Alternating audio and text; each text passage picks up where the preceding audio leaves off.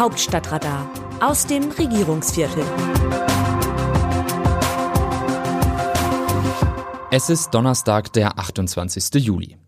Hatten Sie dieses Foto wahrgenommen? Darauf sind Innenministerin Nancy Faeser und Arbeitsminister Hubertus Heil, beide von der SPD, mit dem Bürgermeister von Kiew, Vitali Klitschko, und der deutschen Botschafterin in der Ukraine, Anke Feldhusen, zu sehen. Die deutsche Presseagentur verbreitete es am Montagabend, am Tag des Besuchs der deutschen Kabinettsabordnung in der ukrainischen Hauptstadt. Zu sehen sind die vier lachend, gestikulierend und mit gefüllten Sektgläsern in den Händen. Das Foto ist vor allem in den sozialen Netzwerken viel verbreitet und kommentiert worden. Auf Twitter und Co. war die Empörung groß. Unter den Hashtags Sekt, Feser und Heil machte sich Kritik breit über Kriegstourismus. Manch einer erinnerte an den früheren CDU-Kanzlerkandidaten Armin Laschet, dessen Popularitätswerte im Wahlkampf 2021 in die Knie gingen, nachdem er lachend beim Besuch des Flutgebiets auf einem Foto eingefangen worden war. Das Foto aus Kiew zeigt die vier Personen auf dem Balkon der deutschen Botschaft. Die Sektgläser haben also die deutschen Gastgeber aufgefahren. Welches Getränk genau in den Gläsern war, dazu mochte hinterher niemand mehr Auskunft geben. Sollte es roter Krimsekt gewesen sein, wäre dies in gewisser Weise ein Statement gewesen. Der Vergleich zu Laschet im Flutgebiet hinkt ein wenig. Dem CDU-Politiker wurde medial zum Verhängnis, dass er ausgerechnet in dem Moment lachte, als der Bundespräsident sich in einer Ansprache vor Kameras an die Flutopfer wendete.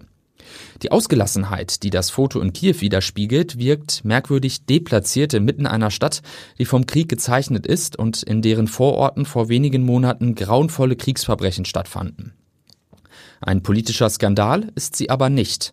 Mit Klitschko steht auch ein Betroffener des Kriegs mit auf dem Balkon. Und wo monatelang Krieg geführt wird, muss es für die Menschen zwischendrin auch Momente des Vergessens und der Entspannung geben. Für den Kiewer Bürgermeister werden diese rar gesät sein. Nun fragten sich in den sozialen Medien auch viele Nutzerinnen und Nutzer, was die Innenministerin und der Arbeitsminister überhaupt in Kiew wollen. Aus Sicht der Ukraine können eigentlich gar nicht genug Spitzenpolitiker das Land besuchen. Denn jeder, der die Schrecken des Krieges mit eigenen Augen gesehen hat und in Deutschland für Unterstützung der Ukraine und Waffenlieferung dorthin wirbt, ist für die Regierung in Kiew hilfreich. Inhaltlich sind Feser und Teil für die Aufnahme und Integration der aus der Ukraine geflüchteten Menschen zuständig. Auch dafür ist der Austausch sinnvoll. Eine Lehre sollten die Politikerinnen und Politiker, die künftig nach Kiew reisen, dennoch aus dem Foto ziehen. Sie sollten jede Situation meiden, in der sie unnötig der AfD Wasser auf die Mühlen geben. Wenn die Rechtspopulisten die Gelegenheit bekommen, Sektchen im Kriegsgebiet und dramatisch steigende Energiepreise in Deutschland in einen Zusammenhang zu stellen, dann tun sie das. Und man muss davon ausgehen, dass solche Botschaften immer bei irgendwem verfangen. Machtpoker. Die Bundesregierung muss sich jetzt um neue Brennstäbe bemühen. Friedrich Merz, Partei- und Fraktionschef der Union in der Funke Mediengruppe. Für Oppositionsführer Merz gibt es reichlich Gelegenheiten, die Ampelregierung fortzuführen und unter Druck zu setzen. Das innere Gefüge von SPD, Grüne und FDP ist labil.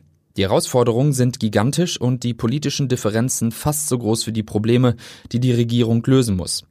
Das Atomthema eignet sich besonders, die Regierung zu treiben. Für die Grünen ist es ohnehin schmerzhaft, sich nun auch bei ihrem Identifikationsthema Ausstieg aus der Atomenergie bewegen zu müssen.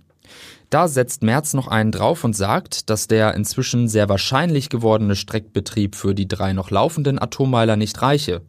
Vielmehr will er mit der Forderung nach neuen Brennstäben dem Erzeugen von Strom durch Atomenergie eine neue Perspektive in Deutschland geben. Wie sehen die Demoskopen die Stimmung im Land? In außenpolitischen Einschätzungen gab es schon immer einen großen Unterschied zwischen Ost und West. Traditionell haben die Menschen im Osten einen positiveren Blick auf Russland als die Westdeutschen. Was die Unterstützung und Westbindung der Ukraine betrifft, gibt es auch in Zeiten des russischen Angriffskriegs gegen das Nachbarland unterschiedliche Beurteilungen. Der aktuellen Forsa-Umfrage zufolge sind 58 Prozent der Westdeutschen für die Lieferung auch schwerer Waffen an die Ukraine, wohingegen dies nur 32 Prozent der Ostdeutschen befürworten. Nach einer möglichen NATO-Mitgliedschaft der Ukraine gefragt, sprechen sich 49 Prozent der Westdeutschen und 31 Prozent der Ostdeutschen dafür aus. Die Frage einer möglichen EU-Mitgliedschaft der Ukraine bewerten 56 Prozent der Westdeutschen und nur 40 Prozent der Ostdeutschen positiv.